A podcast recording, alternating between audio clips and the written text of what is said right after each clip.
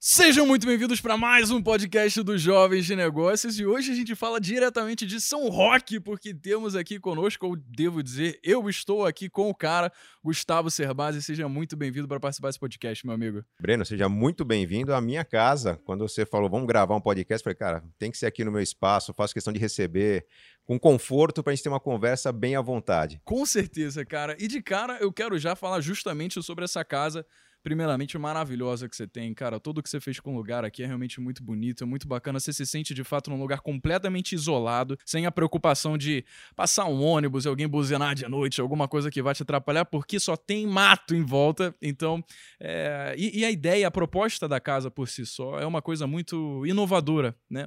Ou devo dizer, talvez pouco conhecida pela maior parte das pessoas aí. E a gente sabe que o que você tem, ou pelo menos o que as maior, maior parte das pessoas falam, é que você tem uma casa sustentável, 100% sustentável sustentável aí. Qual que foi a ideia? Explica melhor um pouquinho do conceito por trás do que é essa casa sustentável e qual foi a ideia por você começar esse projeto. Bom, eu, eu não sou um cara muito ambicioso, do tipo, vou fazer uma casa que vai ser a melhor casa do mundo. Essa casa começou com uma ideia muito simples de eu vivendo lá em São Paulo, num apartamento que a gente gosta muito, a gente ainda tem. A gente estava procurando uma casa para alugar de fim de semana, alugar por uma temporada para nossos filhos correrem, brincarem, ter piscina, poder instalar uma cama elástica, enfim. Ter experiências que eu tive na minha infância que eu acho que foram muito ricas, porque não queria que eles ficassem fechados em apartamento. Viemos negociar a casa. Uh, na negociação, meio que foi feita uma, uma oferta de compra, né? Ou seja, o vendedor perguntou se eu não topava comprar. Eu, eu fiz uma negociação que para mim era boa e comprei uma casa que, que, que precisava de uma reforma, já era antiga, precisava ser melhorada. Usei essa casa por dois anos e quando decidimos reformar, nós começamos pelas necessidades. A maior necessidade que a gente tinha aqui era de eliminar o mau cheiro que a casa tinha quando vinham muitas pessoas, porque era uma casa que funcionava muito bem, mas ela tinha fossas sanitárias e essas fossas enchiam muito rápido no fim de semana que tinha 20, 25 pessoas usando privadas. As pessoas comiam, iam ao banheiro e, e quando sobe o nível da. toda a fossa acumula gases lá dentro e quando ela subia ficava um cheiro Nossa, ruim. É bom. que constrangimento. É, era o constrangimento no fim do fim de semana. Era assim, o domingo à noite era ruim. Então, uhum. pô, não é era legal. ruim para quem sobrava para limpar. Exatamente. Então ficava aquela sensação de que, pô, quero acabar com isso. Quando eu chamei uma pessoa para me dar uma solução, a solução que foi proposta foi eliminar as fossas. Isso me assustou um pouco. Uhum. Como eliminar? É bastante sujeira que vai para lá. Uhum. E a pessoa falou: vamos fazer um sistema de tratamento de esgoto que consuma todo esse esgoto. E aí veio a ideia do biodigestor, para onde vai toda a chamada água preta da casa, que é a água das privadas, e a água das pias, onde tem o triturador de comida, o triturador uhum. de restos de comida. Então a gente joga lá os insumos. Mais para frente nós incluímos nesses trituradores, no, no, nesse caminho tem privadas para cachorro instaladas aqui no terreno, tem uns buracos onde o caseiro Privada joga. Privada para cachorro. Ele recolhe a sujeira do cachorro e joga no buraco, vai tudo pro meu biodigestor. ah, tá. Tava pensando que era o cachorro ia lá e falou: não, agora esse aqui é o meu lugarzinho, e pronto, é. puxa descarga. Esse foi o nome que eu dei, porque é onde vão os dejetos do cachorro, tudo aquilo vai pro biodigestor, tem umas bactérias que consomem essa, esse esgoto gera um gás, não é muito, é 20% do gás que a gente usa, mas a gente tem uma geração própria de gás, a gente não joga nenhuma gota de esgoto para a natureza aqui em volta. E nessa reforma, já que a gente estava tratando o biodigestor, a gente decidiu tratar também a água que não, ia, que não era esgoto, a água cinza que sai das torneiras, do chuveiro, né, o ralo de banho, a gente separou o esgoto em duas partes. A gente tem um sistema que purifica essa água, ela é usada na irrigação, e temos um sistema de captação de água que pega a água da chuva e temos uma cisterna aqui de 30 mil litros que atende a metade do consumo da casa no mês. A esses dois sistemas juntamos a geração própria de energia. Montamos uma, energia, uma usina fotovoltaica no telhado de casa. Sim, sim, por sinal. E abastece quase toda a energia que a gente precisa. Pô, é lindíssimo, cara. Até charmoso. Ver que tem, combina com o design aqui, a questão dos, dos painéis. Mas fala então em questão de ROI, cara. Como é que é, isso retorna para o investidor, no caso, para a pessoa que vai comprar todo esse sistema de ter uma casa sustentável, onde você basicamente consome a sua eletricidade e ela sustenta por si só. Quanto tempo leva até uma pessoa que queira fazer isso conseguir ter esse retorno para ela? A maioria das pessoas já ouviu falar de energia fotovoltaica, de colocar painéis solares, sabe que o investimento normalmente anunciam que o retorno é entre 8 e 9 anos. Na minha conta original eram 12 anos, mas como a gente aprendeu a usar o sistema, a gente percebeu que realmente esse retorno acontece entre 8 e 10 anos e a vida útil do sistema é de 30 anos, quando bem cuidado. Os demais sistemas de água e esgoto, a gente não percebe o retorno tão imediato porque o custo de tratamento e abastecimento de água é muito baixo no Brasil. Mas a gente percebeu que esse pequeno investimento que gente, é, é, é um, um, uma construção de alvenaria, é tijolo e cimento, basicamente, e mais tubulação. Também é barato, então. É barato também. Então a gente fez um investimento que é, faz com que a gente não só não consuma água e também não jogue esgoto, mas tenha certeza que a água não falta nesse período que nós estamos batendo certeza. papo aqui, um período de estiagem. Você vê que a grama está meio queimada, que a gente não está irrigando para economizar água, mas a nossa água, a nossa caixa d'água está cheia para abastecer a casa pelos próximos 10 dias até que venha uma chuva. É um conjunto que numa, construindo do zero numa casa vai custar 30% mais do que a obra custaria sem ele. Mas, no geral, a gente recupera esse investimento em 10 a 12 anos e a vida útil de 30 faz com que ele se Lógico, pague com é, sobras. Não, o cálculo fica claro aí. E caso vocês estejam ouvindo, a gente está com uma trilha sonora, porque a gente está praticamente ao ar livre gravando aqui, o som dos passarinhos da cigarra, de alguém fazendo uma obra aqui, parece também. Mas então, é só para você ver é, realmente o quão isolado de toda essa nossa bolha de cidade grande que a gente costuma fazer de São Paulo, aqui a gente está. E aí, pensando nisso daqui, Serbaz, eu acho que mais indo para a parte filosófica, em como a gente encara a própria vida. Você é uma pessoa que também nasceu em cidade grande. Você Sim. viveu a vida inteira Sim. nesse meio cheio de gente, conturbado, com várias coisas acontecendo ao mesmo tempo. Isso pode ser uma coisa que, para as pessoas que fazem parte desse meio, depois de mudar completamente, como a vida que você tem hoje, acaba sendo inconcebível. Porque já se acostumou com a vida da cidade grande. Porque você, depois de de fato ter chegado num ponto da sua vida, você fala: eu tenho sucesso, eu tenho minha família, tenho meus filhos, agora eu vou mudar completamente tudo que eu fiz até agora, tudo que eu vivi, para esse lugar onde eu sei que eu não vou ter preocupação de nada, é calmo, a vida tem o seu tempo, que passa diferente de tudo aquilo que já aconteceu antes. Ô, Breno, eu cresci na cidade grande, mas eu tive muitas experiências no meio do mato, no interior, com a minha família, quando eu era pequeno. Eu tinha algo a ser resgatado e isso para mim tem um significado muito grande para mim. Eu não acho que todo mundo vai se apaixonar pela ideia de ajoelhar do lado de uma horta e ficar cortando alface, colher frutas no pé e tem que espantar mosquito. Tem gente que vai se incomodar com isso, mas a gente tem que entender que a gente vive num país muito rico. O Brasil é rico demais e nós estamos em São Roque, que fica a 55 quilômetros de São Paulo. Então a gente não abandona totalmente a vida urbana. A Adriana, minha esposa, é fascinada, apaixonada por gastronomia, por uma vida cultural que inclui teatros, shows, é, apresentações culturais, às vezes em praça. Então a gente está sempre em São Paulo, aproveitando o que a grande cidade tem de melhor. Só que aqui a gente não tem o estresse. Outro dia eu reparei num helicóptero quando estava visitando São Paulo. Pô, helicóptero passa o tempo todo em cima da nossa cabeça em São Paulo, mas eu estava tanto tempo sem ouvir um helicóptero que me chamou a atenção. Barulho de ambulância é uma coisa que a gente não ouve aqui onde a gente está. E quando então, você está em São Paulo e passa a vida inteira, nem percebe também. Não percebe, aquilo faz parte do, do nosso dia a dia. Então, eu acho que pessoas que é, gostam da cidade grande, mas talvez por questões financeiras, por questões de saúde, estresse, estejam se sentindo sobrecarregadas, deveriam considerar a possibilidade de se deslocar 10, 20 quilômetros de onde vivem para um custo de vida muito menor. O custo de vida aqui em São Roque, estamos falando de quase um quinto do que eu o, o que custa a minha vida lá em São Paulo. Eu vivo no centro de São Paulo, aclimação.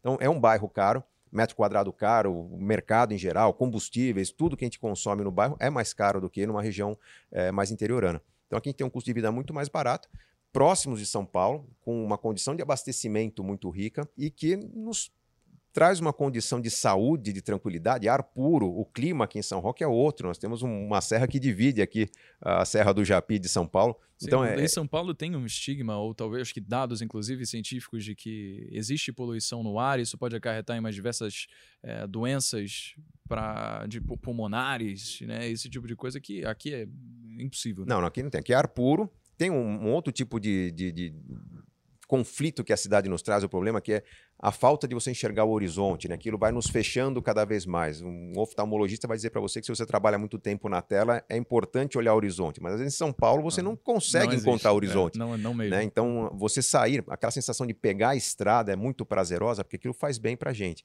E nós circulamos mais. O, o, único elemento que nós tivemos que incluir e não excluir de nossa vida aqui foi o automóvel, porque em São Paulo eu já me transportava por aplicativos. Eu, boa parte do meu trabalho eu desenvolvia dentro de um carro em que alguém estava dirigindo. E hoje, uma distância um pouco maior, tem que ter o próprio carro. E ainda assim, o automóvel é elétrico, porque nem é. disso você abriu mão, né? Não, não. É, eu fui convidado pela Audi do Brasil, me tornei embaixador da marca, justamente porque estava pesquisando a, o automóvel elétrico como uma solução para minha família. Por que elétrico? Muita gente pergunta, puxa, mas é autonomia? E se eu viajar para um lugar e não encontrar onde carregar? Bom, o elétrico, primeiro, porque a gente gera a nossa própria energia. É, o carregador do automóvel ele pode ser instalado aqui em casa, está sendo instalado no sistema off-grid, ou seja, ele não faz parte da conexão que passa pela rede elétrica, elétrica pública para depois carregar o carro. Então, eu carrego o carro primeiro e depois a energia vai para o sistema da CPFL, que é a geradora aqui, a distribuidora aqui perto. Então, eu não pago nada mesmo se eu abastecer o carro durante o dia. Caramba. Ele é abastecido pelo sol, gasto zero de, eh, de, de, de, de, de carregamento. Para minha situação, eu gastava em torno entre mil e mil duzentos reais por mês só de combustível. Aham. É uma economia significativa. Então, quando a gente faz aquela conta, né, do, do, do quanto que um carro elétrico custa mais do que uma combustão, e essa conta está, dependendo do modelo, entre 70 e 100, 120 mil reais, para um uso intensivo, o carro se torna viável, ele se paga, a manutenção é muito menor, uma tecnologia mais simples, troca menos peças, não tem lubrificações, enfim, é todo um conceito que se paga rapidamente. E você vê isso justamente porque você subverte aquela ideia de que carros elétricos ainda poluem porque eles são abastecidos por energia elétrica que vem das termoelétricas É. que consomem combustíveis fósseis. Isso daqui é literalmente energia que é produzida através de painéis solares que você tem no teto da sua casa. Exato. E esse discurso das termoelétricas é um discurso que existe na Europa, alguns são abastecidos por energia nuclear, energia de termoelétricas, é, mas mesmo assim, quando a gente pensa no benefício que existe para as grandes cidades, é muito grande. Ah, os ambientalistas que criticam muito a- as baterias dos automóveis, porque elas, no momento do desca- do descarte, são altamente poluidoras. E realmente as montadoras estão se preocupando em eh, destinar essas baterias, preservá-las, como se faria com combustível nuclear, por exemplo. Só que as pessoas estão ignorando que, apesar das baterias serem elementos poluentes, um automóvel elétrico não tem óleo, não tem filtro, não tem eh, peças. Né? Um automóvel combustão tem 30 mil peças em média, um automóvel elétrico tem 10 mil peças. Então, toda a cadeia produtiva dessas 20 mil peças a mais é extremamente poluente. Então, na cadeia produtiva como um todo, o elétrico é muito mais sustentável, muito menos poluente do que um automóvel simples a combustão. Lógico, lógico. Cara, agora deixa eu fazer uma pergunta, acho que com viés até pessoal em relação à forma como você encara trabalho e vida no geral. Durante esses dois anos que eu tenho começado a trabalhar com internet, de fato assumi o compromisso de produzir conteúdo com regularidade, consistência, de prospectar conhecimento para entregar de volta para audiência, porque eu sabia que aquilo era o caminho que ia levar para minha vida e que ia também criar o meu sustento. Eu comecei a me perguntar, depois que a carroça começou a andar sozinha, né? Até onde faz sentido abrir mão com tanta frenese de sair com os amigos, de deixar de fazer as coisas que a gente gosta, porque a gente sabe que o foco no trabalho vai ser é, melhor retornado, o nosso tempo investido ali vai ser melhor retomado é, financeiramente, e também com momentos como esse que a gente está vivendo agora, onde a gente pode ter uma conversa, por causa da exposição que o YouTube gerou. Até que momento faz sentido ficar com essa frenese de trabalho até é, versus o momento em que você fala, quer saber, agora não vou mais me preocupar em ficar com essa loucura de trabalhar é, 16 horas por dia, não vou ficar com essa loucura de abdicar de sair com os meus amigos, para começar a aproveitar um pouco mais aqui os meus arredores. Breno, acho que o segredo é ter planos bem definidos. Você tem 23 anos, exatamente metade da minha idade. Eu acho que tem um momento da vida que nós temos que pagar um certo pedágio. Nós temos que acelerar algumas coisas para provar o nosso valor, provar que nós temos conhecimento, provar que nós somos capazes. E sacrifícios têm que ser feitos sim. Aí nós vamos perder alguns fins de semana, vamos perder alguns feriados, só que isso vale para você conquistar alguns objetivos. Eu Sem acho que o dúvida. sacrifício é válido quando ele faz parte de uma gincana, em que a recompensa está ali na frente. Quando esse sacrifício vai gradualmente se transformando em sofrimento, você se torna um workaholic. Uhum. Você se torna um cara muito competente no que você faz, ganhando muito dinheiro, mas que não vai ter amores ao seu redor, não vai ter mais o carinho da família, não vai ser admirado pelos amigos e o seu corpo vai começar a te abandonar. E tem algum momento em que você percebe que isso está acontecendo? Porque, assim, com essa definição, parece que fica muito claro, né? Quando você é um workaholic, de é dessas pessoas. Mas vivendo na prática, parece que não é tão preto no branco assim. Não, não, não é. Porque ah, quando o negócio está dando certo, quando o dinheiro está entrando, a gente tende a ser nutrido por esse sentimento de prosperidade, de que nós somos muito capazes e que vamos chegar cada vez mais longe. E as recompensas são interessantes, né? Uma vida cada vez mais confortável. Só que acho que nós temos que ter alguns sinais. Por exemplo, eu vou trabalhar seis dias por semana durante três meses e vou parar e fazer um balanço. Tem que, o que tem que ter no final desses três meses? Tem que ter um período de férias. Você não pode tentar avaliar com um avião voando se o voo está seguro ou não. Você tem que ter, tem que ter uma parada. Eu é, incluí na minha vida algumas paradas não tão planejadas, mas que me ajudaram muito bem, é, que foram muito importantes para determinar os rumos mais saudáveis da minha carreira. Eu, num dado momento, até 2003, eu era um professor de pós-graduação, muito reconhecido, premiado, era sempre o homenageado das turmas que eu dava aula. Só que isso está me fazendo a ter cada vez mais convites de aula, cada vez trabalhar mais. Eu entrava às 7 da manhã, saía às 11 da noite. Estava comentando com o com, meu caseiro esses dias passando em São Paulo. Aqui é o mercado que eu fazia, era 24 horas por dia. Eu não conseguia fazer em outro horário, eu trabalhava até às 11 e acordava às 7. E aquilo estava me judiando muito. Eu sentia já dor nas costas com 30 anos. Eu sentia perdendo a voz com 30 anos. E um convite de um amigo para montar um negócio fora do Brasil não se mostrava tão viável, mas ele assumiu um papel de sabático na minha vida. Eu fui montar um negócio no Canadá é, negócio duvidoso, era uma importadora, eu vi que ele não estava preparado, mas falei, pô, eu preciso dessa parada. E essa parada no Canadá me fez entender que, puxa, eu estava trabalhando demais, meu relacionamento melhorou muito nesse tempo do Canadá, o relacionamento com a Adriana. É, até então a gente imaginava que a Adriana meio que dava um suporte na minha carreira, a gente entendeu que era melhor ela não trabalhar diretamente comigo, senão eu envolveria ela nesse negócio de prosperidade, certo, querer certo, cada vez mais. Certo. E aí, dali para frente, a Adriana passou a ser meio que o fiel da balança, né? Uhum. Tipo, eu tô trabalhando muito. Quando ela fala, pô, e eu? E o nosso fim de semana. Você sabe que tem e alguma coisa férias, errada. Que tem alguma coisa errada. Então, eu passei a me forçar com antecedência a ter férias duas vezes por ano, por exemplo. É, entrei numa loja que escreveu um livro por ano. Então, olha que interessante isso. Você passou a se forçar a ter férias. Quer dizer que você não dependia disso, você poderia manter o ritmo que você estava, só que por causa de inputs de outras pessoas e porque você viu o que estava acontecendo com o seu próprio corpo, você viu que não, eu preciso fazer isso daqui Sim. se eu quiser que no longo prazo eu tenha uma qualidade de vida melhor. Exato. Aí eu comecei a agendar com antecedência. Vamos, daqui a seis meses eu sei que vou estar em férias em tal lugar, vou para Bahia, daqui a mais seis meses eu vou para os Estados Unidos. Então, como eu tinha férias já definidas, eu já não marcava aulas. Uhum. Então, esse lance de priorizar a minha agenda pessoal em detrimento do trabalho, me fez ter uma rotina mais disciplinada. Certo. Hoje, com filhos, se você me chamar para um trabalho, pô, vamos fazer um evento, vamos fazer um papo ao vivo, não importa o que seja, eu vou olhar se não há conflito na agenda com meus filhos, se não há uma atividade escolar, se não há um jogo de handball dos meus filhos que jogam, e não havendo conflito com a agenda familiar, eu vou topar pô, vamos fazer, sempre priorizando a agenda familiar. Já são mais de 20 anos construindo, feito todos os meus sacrifícios, e nesse momento a agenda familiar é prioridade. Eu acho que meu público acaba percebendo isso eles acabam valorizando esse lance do equilíbrio, de não é, pô, eu não consigo, eu poderia fazer um vídeo por dia sim, nos meus canais, sim. eu poderia estar tá criando muito mais conteúdo, mas eu tenho um histórico muito interessante e acho que o público valoriza também esse lance do lógico, equilíbrio. Lógico, inclusive, com certeza, você poderia inclusive estar tá gerando muito mais dinheiro até, sim, se você tivesse assumindo outro ritmo de trabalho. E eu traço um paralelo com uma conversa que eu tive com o Guilherme Benchimol, o fundador da XP, onde ele falou uma coisa muito interessante que casa bastante com o que você acabou de falar, né? Eu pedi para ele dar uma mensagem final em uma live que a gente gente fez e ele falou assim: Brenão, se eu tivesse uma mensagem final para dar, de fato, para essas pessoas que estão assistindo a gente, a coisa mais importante que eu diria é: aproveita o processo. Isso bugou a minha mente completamente na hora. Completamente. Porque o Guilherme Benchimol, ele é a representação de um atleta no mundo dos negócios. O que é um atleta? É uma pessoa que precisa abrir mão de comer um hambúrguer no final de semana. Ele tem que treinar muito mais do que três horas por dia. É uma pessoa que tem que, de fato, assumir uma postura e uma mentalidade inabalável de rotina e disciplina para ele conseguir alcançar aquele objetivo final dele lá que ele quer. Ou seja, isso não é equilibrado, muito pelo contrário. Isso é desequilibrado. Mas a única pessoa, de um, a única forma de um atleta ganhar ganhar uma Olimpíada é se ele for desequilibrado. E o Benchimol, um dos 20 maiores bilionários do Brasil, ele falou: não, eu sou bilionário agora, mas hoje eu vejo que talvez eu deveria ter aproveitado mais o processo. Sendo que se ele tivesse aproveitado mais o processo, ele não ia ter assumido a postura que ia levar ele ao ponto dele de fato chegar e ser bilionário.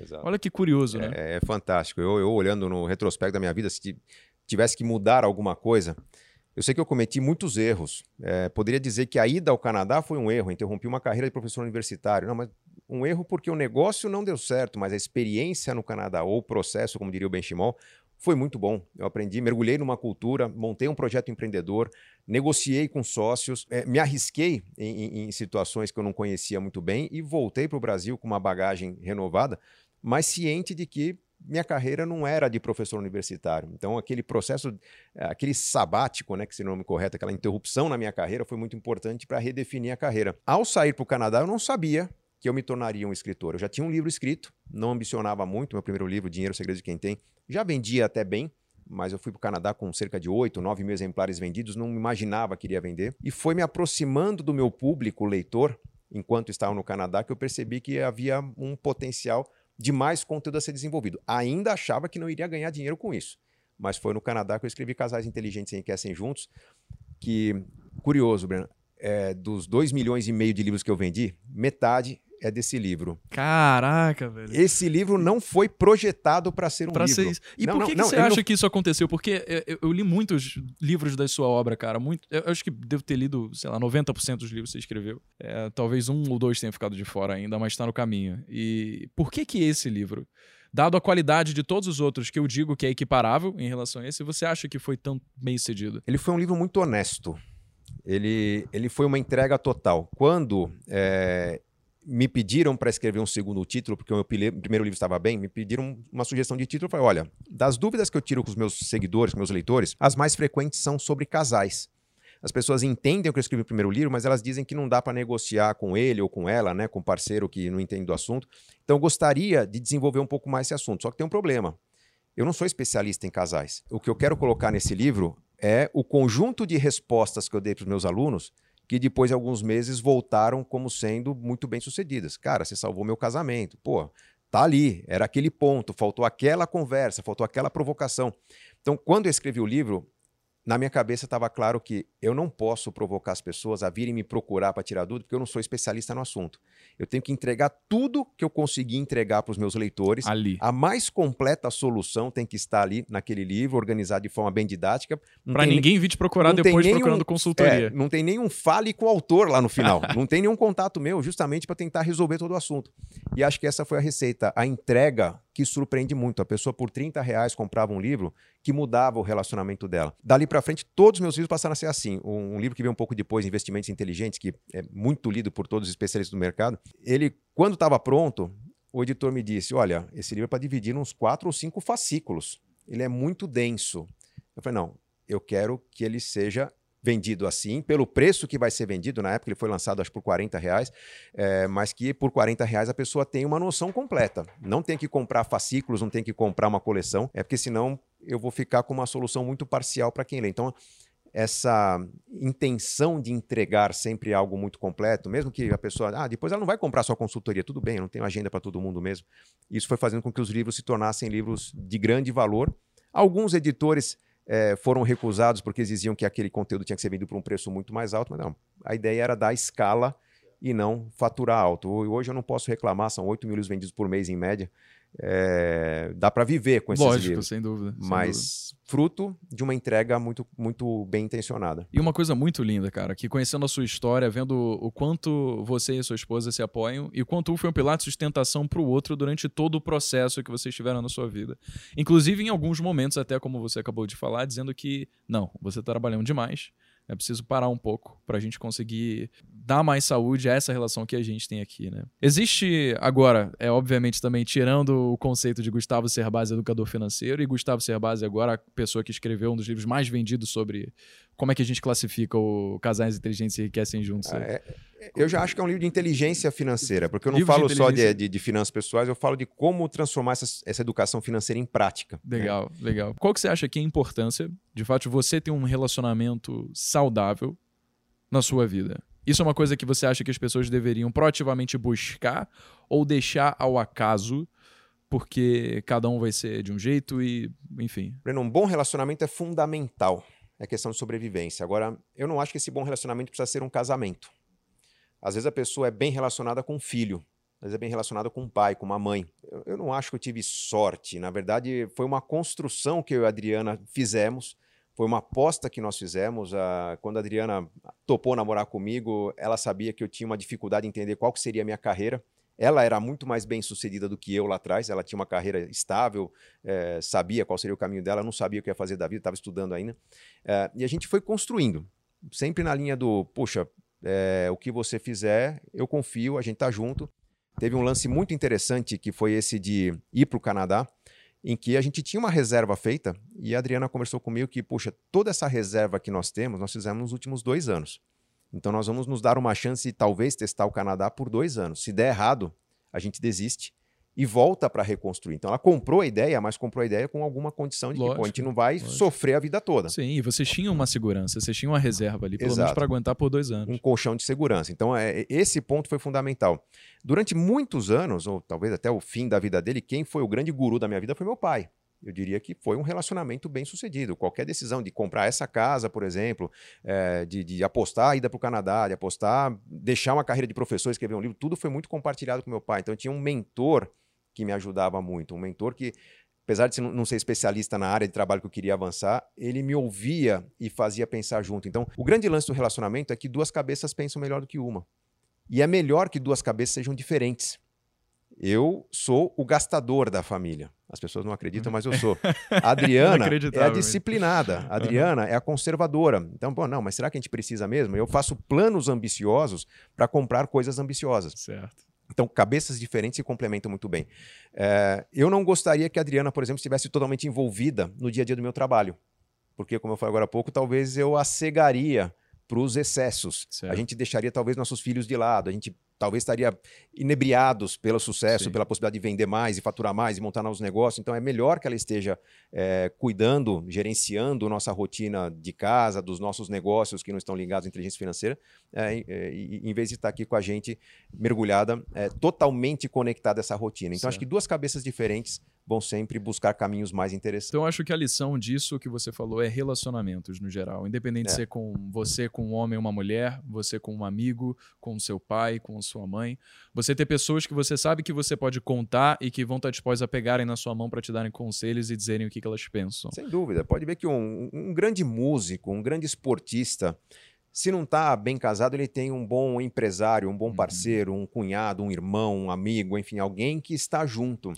É, normalmente essa pessoa que vem para dar o toque, olha, não foi legal aquilo que você falou, aquilo que você fez, está é, tá exagerando. É, é, a pessoa que vê de fora. Né? A gente, no, no quando está vivendo não o sucesso, né? O sucesso todo mundo tem que ver, mas quando tá vendo a fama, principalmente, a gente tende a se cegar, uhum. se cegar. E alguém de fora sempre vai dar esse toque para manter os pés no chão, manter o equilíbrio e deixar a gente seguir o caminho certo. Agora, você falou uma coisa aqui que realmente me surpreendeu. Gustavo Cerbasi é o gastador da família. Sou. Quem diria, pessoal?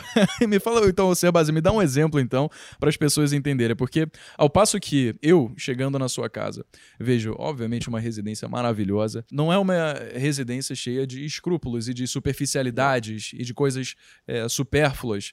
É, eu, tipo, eu vejo aqui uma, uma piscina, grama, um campo de futebol, é, alguns copos e uma, é, um forno de, de, pizzaria ali, né? De é. pizza além, assim. É basicamente o que cai aos olhos. Por que que é, você se considera uma pessoa gastadora nesse sentido? Se o que eu tô vendo, na verdade, é basicamente a ideia principal do livro que você escreveu, né? A riqueza da vida simples. Pois é. Acho que o próprio livro explica um pouco disso, Breno. É, eu sou gastador, mas não sou consumista não me atenho a modas. A roupa que eu visto pode ser usada agora, poderia ser usada há 20 anos atrás, vai poder ser usada daqui a 20 anos. Ou seja, eu não, não me apego ao que é tendência. É, Para mim, gastar bem é gastar com ótimas experiências. Então, se eu estou indo para um lugar distante, que eu só vou visitar uma vez na vida, estou indo com meus filhos, existe uma experiência fantástica é, de alugar um carro, de esquiar num lugar, de conhecer uma situação, de vivenciar um evento que é muito exclusivo, muito caro, eu não vou medir esforços para experimentar isso, que talvez eu não tenha uma segunda chance. Então, é, são situações que, por exemplo, eu gosto de automóvel. Hoje sou embaixador de uma das melhores montadoras do mundo, é. mas eu... A Audi já pode patrocinar esse podcast aqui. Tu tá falando, Audi, soube que você tá distribuindo os carros elétricos, ó, tô disposto a conversar, hein? Pois é, mas a própria Audi sabe que eu não tive nos últimos anos um automóvel do padrão Audi. Né? Eu não, não consumi automóveis de luxo, automóveis esportivos, por quê? Justamente porque eu tinha outras prioridades, educação dos meus filhos. Mas, durante todo esse período, não faltaram experiências como viajar e pilotar uhum. carros esportivos em autódromos. É, quando se fala gastador, é, quanto custa uma experiência, como eu fiz lá em Las Vegas duas vezes, de pilotar carros super esportivos, todos com mais de 500 cavalos, eram mil dólares, uma manhã de quatro horas. Então, pra, na nossa conta de viagem, a Adriana fala, puxa, mas é muito dinheiro. É, bom, mas é muito dinheiro, mas é menos do que PVA de um carro que eu compraria se eu colocasse o é esportivo verdade, na garagem. É então, toda... E também todo o custo que isso estaria associado. Exatamente. Então, pô, é, mil dólares, eu praticamente diluí toda a adrenalina que estava acumulada de, de asfalto, de pilotagem que, que, que, eu poderia consumir. Pilotei um carro a mais a quase 300 por hora numa pista em Daytona, um NASCAR, né? uma experiência de 400 dólares. Então, quantas pessoas não vão para a Disney, que está meia hora dali, e não, não usufruem desse tipo de experiência? Então, para mim, é, fazer grandes sacrifícios, grandes esforços financeiros para realizar grandes objetivos é, é, algo que faz parte da vida. É, só que não são objetivos tangíveis, não são coisas que eu ostento para as pessoas, são uhum. experiências que, que eu guardo para mim. Você, é, você publico mesmo. nas redes sociais, a gente tem que compartilhar aquilo que é interessante, que é bom, é, talvez mostre o caminho para as pessoas buscarem é porque é uma forma também. de inspirar também, né? É, Quando não é. é. algo sensacionalista, que você de fato passa a impressão que está querendo esfregar alguma coisa na cara de alguém, você mostra que isso são as coisas que você gosta de fazer de fato, que isso faz parte do ser base, e dá aquela coisa verídica e verdadeira, como você mencionou, que é o motivo pelo qual a maior parte das pessoas consome a sua obra e te acompanha nas redes sociais. Né? Exato. E olha, é, a gente está falando de exclusividade, né? Você sabe que um carro sofisticado, um carro esportivo, pode custar 300, 400, 500 mil reais. As pessoas sabem que por 3 mil euros elas podem fazer uma experiência, como eu publiquei nas minhas redes sociais, de pilotar um carro no gelo, na Lapônia, ver a aurora boreal. É, é, é um pacote de uma Sem experiência dúvida. que montadoras oferecem. E olha que é. doideira. É, vamos dizer que você fizesse uma dessas experiências com um carro, por exemplo, a Ferrari, né? E se você tivesse uma Ferrari, provavelmente você não viveria essa experiência. Porque você já não. teria a Ferrari. É. E se você já tivesse o carro, quer dizer que não existiria aquela antecipação, a ansiedade para você chegar e poder extravasar a adrenalina acumulada de tanto tempo, como você mencionou, Exato. e de fato associar aquilo como uma experiência maravilhosa e única na sua vida. Simplesmente porque você preferiu mobilizar uma quantidade de capital muito grande para ostentar algo ali que você achava que poderia te trazer felicidade, quando preferiu segurar um pouco. Talvez usar o dinheiro de uma forma mais inteligente e criar um momento único, uma experiência que você fosse lembrar para o resto da vida. É, e pensar na inteligência mesmo. Você está falando do carro. Poderia citar uma coisa muito mais simples. Eu fui duas vezes seguidas, dois anos seguidos, esquiar na Europa com meus filhos. Estávamos indo para a Europa, frio, porque é uma, até mais barato, tínhamos amigos morando lá, bom, aproveitar para esquiar. Ah, uma reflexão que eu vi algumas pessoas fazerem: Puxa, você vai alugar traje, esqui? Por que, que você não compra? Porque o aluguel custa um terço do comprado em três esquis você já pagou. Bom, tudo bem. Mas se eu alugar agora, alugar o outro ano que vem, o ano que vem pode ser um melhor do que eu aluguei esse ano. No outro, melhor ainda. E eu não tenho que gastar com mochila, com transporte, com carregamento, com depósito na minha casa, com limpeza, com praticidade. Então, quando a gente pensa na cadeia de consequências de uma escolha, comprar um carro esportivo não é desembolsar 300 mil reais é o 300 mil reais, é o seguro, é a preocupação que você não pode ir a qualquer lugar, é você raspar na lombada. É, é, é, é uma série de chateações que você pode ter, às vezes, que para uma pessoa que não está preparada para aquilo pode custar muito mais caro. Por outro lado, se a pessoa sabe dosar suas escolhas ao longo da vida, pode ser que num dado momento um automóvel desse já recompensa por um processo muito recompensador de experiências que num, num momento posterior da vida se torna uma aquisição definitiva. A pessoa está com tempo para aproveitar um pouco mais exato, aquilo exato. do qual abriu mão nos anos anteriores. E, e, você mesmo, sendo também um aficionado por carros, né, no geral, é, saber que você poderia escolher entre ter várias oportunidades de conhecer vários automóveis diferentes, né, ou simplesmente ficar com aquele único que você economizou a vida inteira para comprar o carro, é, talvez não fizesse tanto sentido, né? Porque exato. com o preço de um único carro, você consegue ter várias dessas experiências sem dúvida, sem dúvida. E, e, e, ao mesmo tempo se transportar ou com automóvel mais simples, ou por aplicativo, enfim, ter uma vida que não te priva de outras coisas. Alguns me criticam quando eu falo sobre aluguel, alugue uma casa. Ah, pô, mas você não tem duas? Sim, eu tenho duas. Faça o que você tem que fazer até que você possa fazer o que Nossa, você quer fazer. Sim, sim. É, essas duas casas são consequência de muitos anos de aluguel de muitos anos de automóvel simples, de muitos anos de é, experiências que é, custavam apenas aquele momento e não a propriedade de algumas uhum. coisas. Então chega um momento que passa a ser pouco impactante no meu planejamento comprar uma casa, comprar um automóvel comprar algumas, alguns itens de conforto que você vê aqui em casa, que tem um pouco mais de qualidade. eu não estou economizando em alguns itens e, e, e, são mais duradouros. Mas isso é consequência de um processo. Você, de forma, usando a inteligência financeira, conquistou o direito de poder imobilizar essa quantidade de capital, porque você sabia que o, a outra parte que você tinha investido, te gerando renda passiva, custeando a sua qualidade de vida, não ia deixar de fazer isso, ela ia continuar lá. E você Sem ia dúvida. poder ter esses outros ativos aí para poder aproveitar também. Agora, cara, focando nessa parte da viagem, eu lembro de uma postagem que você fez há um tempo atrás atrás já, em que eu achei tão bonito uma frase que você escreveu que foi: Eu fui viajar, tive uma experiência maravilhosa com meus filhos e voltei mais rico. O que, que você quis dizer com isso? Porque naturalmente essa viagem ela te custou muito dinheiro. Sim. E provavelmente você terminou com uma quantidade de patrimônio menor do que você tinha antes Sem de ter dúvida, ido, né? Sem dúvida. Principalmente as últimas viagens que eu fiz com meus filhos, porque meus mais velhos já estão na pré-adolescência. Daqui a pouco eles têm intercâmbios escolares, começam a ter atividades que vão significar férias sem a família. Então as últimas férias foram muito caprichadas, muito bem pensadas, é, sem esnobação, sem é, luxos, né? não ficamos em resorts, mas com experiências fantásticas. Então alugamos bons carros, ficamos em bons lugares, conhecemos é, lugares pouco visitados e que acabaram custando muito caro. Uma viagem para a Inglaterra, no, no, no, câmbio que está a Libra hoje, uma viagem para a Noruega, que nós iríamos fazer agora, né, não fosse a pandemia, é, são viagens com desembolso muito elevado. Mas todas as nossas viagens são pensadas para serem muito interessantes, ou para não dizer fantásticas, para os nossos filhos. Todas são pensadas em filmes que estamos assistindo, em recordar lugares que foram, vistas numa, foram vistos numa série, que, que tem algum significado para as crianças, que tem a ver com algum personagem que, que eles admiram. Então, esse lance de pensar uma viagem para que seja fascinante para mim, para Adriana, para o Guilherme, para a Gabriela, para Ana Carolina, faz com que todos tenham em algum momento da viagem o seu fascínio. Última viagem que nós fizemos, é, o objetivo era esquiar na França o sonho da Ana Carolina era conhecer Paris, porque uhum. assistiu Ratatouille, porque assistiu os vários desenhos lá que aconteciam em Paris. E a gente sabia que a época não era boa para Paris. Tinha certo. greves, tinha uma série de problemas, mas era o sonho dela. Então vamos fazer um sacrifício, dormir três noites em Paris. Vamos fazer um sacrifício de criar um roteiro criativo que evite as greves e dificuldades. Vamos conhecer o que há de melhor em Paris. E para Ana Carolina foi o melhor momento das férias dela até então, é, encerrar a viagem em Paris. Então, essa viagem pensada em voltar com uma bagagem que tenha significado, em visitar lugares que para eles se traduzem em conhecimento, se traduzem em aprendizado. Meus filhos agora estão estudando Roma antiga, a Grécia. Pô, vamos tentar conhecer a Grécia na próxima. Então, conectar com o que eles estão estudando faz com que eles tenham uma atenção diferente. Então, não é uma viagem que a gente fala, vamos, vamos, vamos, vamos aproveitar, o trem vai sair, correria, aquela coisa, certo, sabe, certo. pingar em 10 países em 10 dias. Não, nós temos sim, em sim. cada viagem um dia que a gente fala, vamos bundar.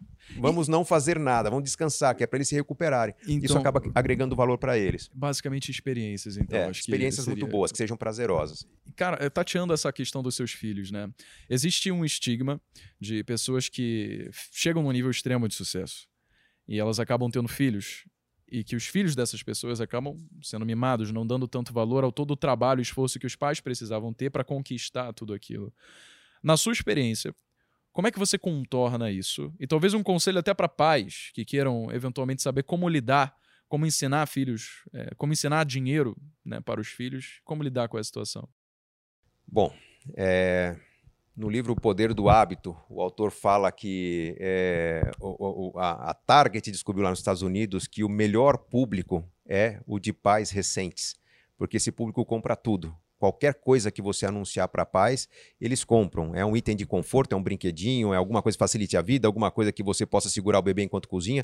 Quem tem filhos vai perceber que existem muitas conveniências relacionadas a filhos. Você poder ir para um resort, por exemplo, você pega um, um, lugar de águas termais aqui no Brasil, onde você vai poder descansar e vai ter monitores para cuidarem dos seus filhos, vai ter atividades em que eles ficam, é, vai ter uma série de situações que alguém vai cuidar do seu filho. Eu e a Adriana nunca aceitamos isso. Vocês nunca levaram seus filhos para um resort? Nós fomos, nós fomos para os resorts. A gente queria conhecer os melhores resorts, certo. mas a gente chegou em várias situações em que a gente, aonde que as crianças podem brincar? Naquele lugar. A gente chegava no lugar e a gente via babás ali, cuidadores, e eu chegava a perguntar para os monitores: olha, pais podem entrar também? Uhum. Claro, seja bem-vindo. É, eles até estranhavam o pai Porque ali. não tinha ninguém. Porque ali. a gente via pais se divertindo, pais é, aproveitando a vida, esquiando e mergulhando, enquanto os filhos estavam ali naquele entretenimento com, com, com monitores. Certo. Eu acho que a partir do momento que a gente coloca filhos no mundo, nós temos que tomar o cuidado de acompanhar o crescimento desses filhos. Nós temos que ser exemplos para esses filhos. Se nós formos distantes desses filhos, no momento que nós precisarmos dele lá na frente, eles estarão distantes da gente, eles deixarão um cuidador com a gente. Então, esse conceito de família, de se apoiar, é muito importante. Apoiar no momento de férias, apoiar no momento de estudos. Por que, que eu priorizo minha agenda de família? Porque eu tenho que acompanhar meus filhos estudando. Eles têm dificuldades como qualquer criança de estudar, algum, às vezes tirar nota boa, às vezes ruim, mas se tirou uma nota ruim, eu tenho que passar a acompanhar mais de perto meu filho, ajudá-lo a aprender a estudar. Então, eu acho que é um risco que muitas pessoas cometem é entender que, puxa, a vida está me premiando com um negócio sensacional, com resultados sensacionais, não consigo atender meus, meus filhos, mas que bom que tem papai e mamãe, que bom que tem um cuidador, que bom que tem babá. Cuidado, porque pode ser que a vida cobre um preço muito caro por essa distância que sim, você está criando, sim. você vai é, sentir falta desse vínculo familiar. Tem então que ter, você acha que essa responsabilidade que pode fazer com que a mentalidade de crianças acabe sendo é, acabe convergindo para essa coisa de querer consumir, de lastrear a própria felicidade em querer mais e mais e se tornar uma pessoa que valoriza mais coisas pontuais e imediatistas do que um valor maior que poderia ter sido ensinado pelo pai ou pela mãe, mas os pais e mães não estavam ali para ensinar. O consumismo infantil tem dois principais motivadores. O primeiro é o fator compensação. Papai trabalha muito para ganhar dinheiro quer ganhar dinheiro para poder comprar coisas boas para vocês. Então a criança fala: então eu quero as coisas boas. Por favor, Nossa. já que eu não tenho papai e mamãe, eu Sim. quero Pode o meu presente. Eu quero pedir o que eu puder. É. Afinal, não está comigo esse tempo todo, tem que ser recompensado Exatamente. Forma, né? E quem cria essa, essa lógica são os pais. Papai vai dar um presente bom para você porque teve bom resultado. A gente quer premiar né, aqueles que participaram do sacrifício. Então a gente vai ensinando, vai ensinando os filhos a comprarem essa ausência. Esse é um motivador. Tem um outro motivador do consumismo que esse já não é quando os pais estão distantes, é quando os uhum. pais estão juntos. Sim. Aquele lance de criança fazer birra em shopping center, supermercado, uhum. eu quero, quero, quero. Aquilo nada mais é do que uma falta de cuidado dos pais em darem alguma responsabilidade aos filhos. Nós vamos a um lugar que temos dezenas de milhares de opções de compras, papai e mamãe estão escolhendo tudo, por que, que eu não posso escolher alguma coisa? Uhum.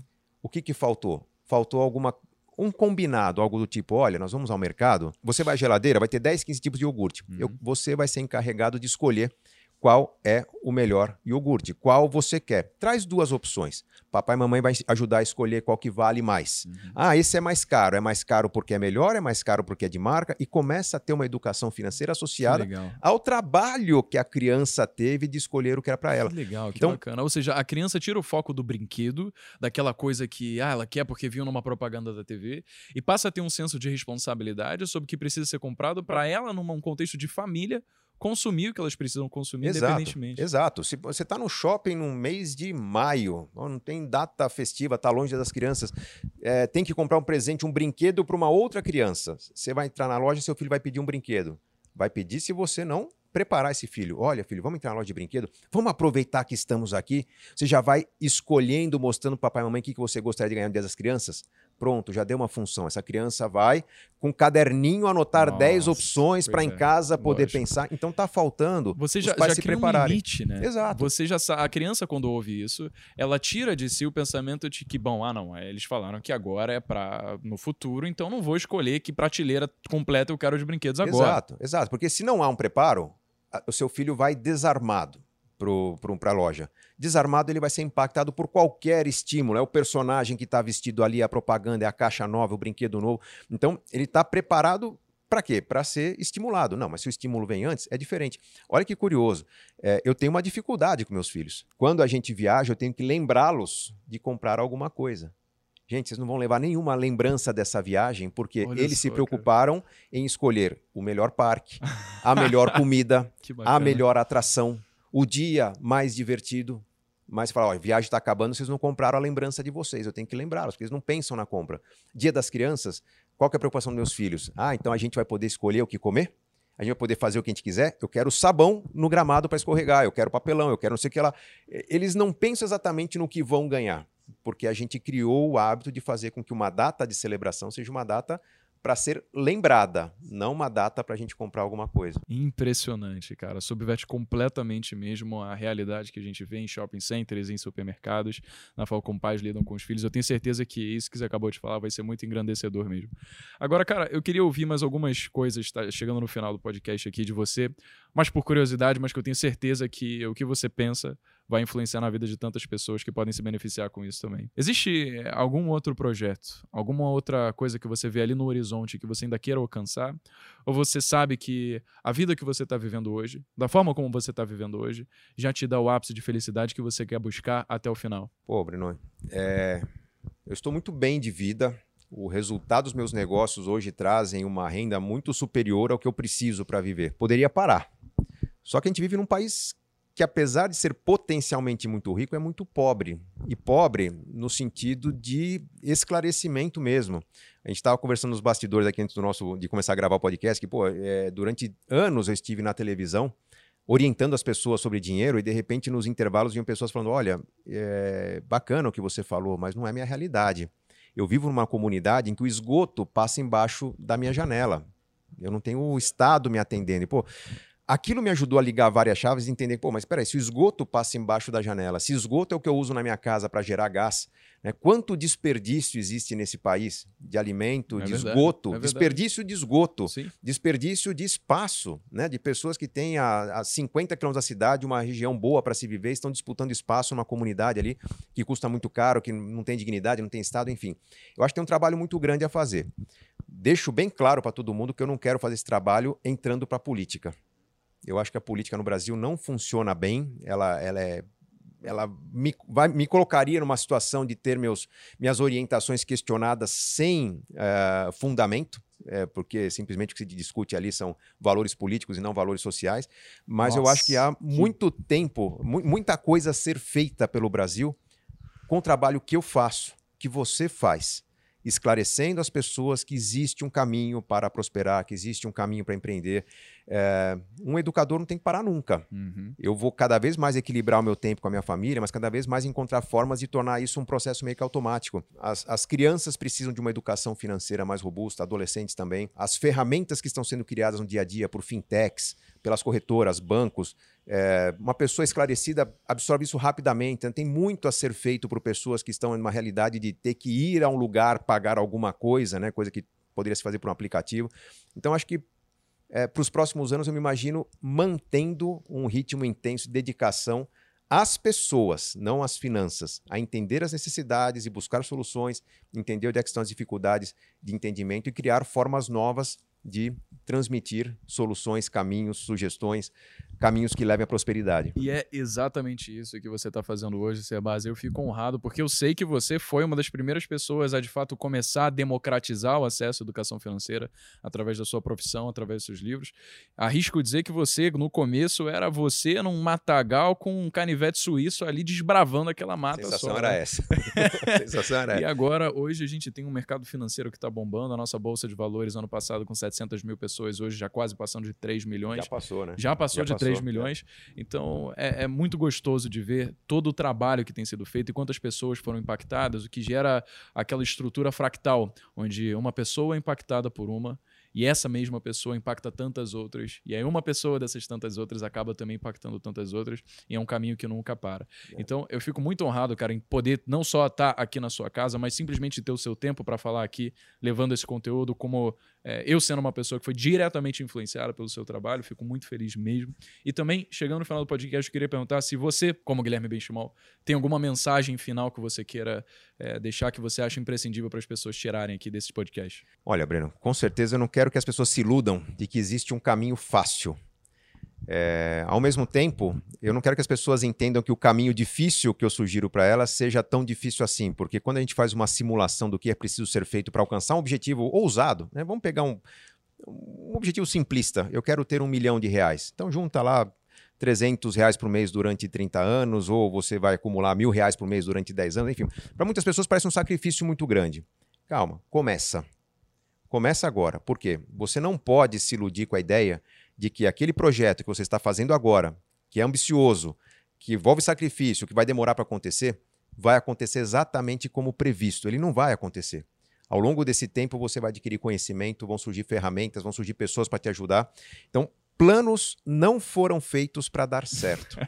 Se o seu plano acontecer exatamente como previsto durante 10 anos, você não estudou, você não se envolveu, você não se tornou um cara curioso, você desperdiçou oportunidades. Então, tem algo muito ambicioso na sua vida? Simplesmente comece. E aí mergulhe no conhecimento, porque você vai se surpreender com o efeito exponencial, não só dos juros, mas do conhecimento na sua vida. Caraca, meus amigos, que mensagem final para terminar o nosso podcast. Ó, gente, então, para o momento mais esperado agora, o Serbase, como é que as pessoas que estão assistindo podem conhecer você? Inclusive, quem está há um tempo ver o Serbase, agora ele virou basicamente o Rodrigo Hilbert aqui, né, cara? Pô. Modelo, porra, barriga tanquinho, tomando whey protein. Ele tá, inclusive, usando um braço megatrônico aqui. Pô, Parece que aconteceu alguma parada. Gente, como é que eles fazem, então, para te encontrar aí, Serbase? Se quiserem ver essa, a, esse homem maravilhoso aqui. Preferia não estar tá usando esse braço aqui, esse limitador de movimentos, fraturei o punho, mas enfim, tecnologia sendo usada para me, pro, me, preservar. Vai estar tá na thumb do podcast, gente, se vocês é quiserem ver esse, esse, braço dele aí, que tá muito bom. Mas olha, é, estou nas redes sociais, Facebook, YouTube, é, LinkedIn, Instagram. Minha rede social favorita é o Instagram, é onde eu posto meu conteúdo de trabalho e nos stories eu posto um pouco do meu dia a dia. É, e a intenção sempre é transmitir para as pessoas caminhos caminhos melhores. Por que, que eu postei um braço quebrado? Porque por ter a oportunidade de estar tá sendo imobilizado por uma órtese feita por tecnologia brasileira, é, com material biodegradável, que vai para minha composteira daqui a alguns dias e vai virar adubo daqui a dois meses, é algo que tem que ser multiplicado. Eu sempre vou procurar compartilhar com as pessoas conteúdo de valor. Meus amigos, muito obrigado pelo tempo despendido conosco e até o próximo podcast. Obrigado, valeu. valeu.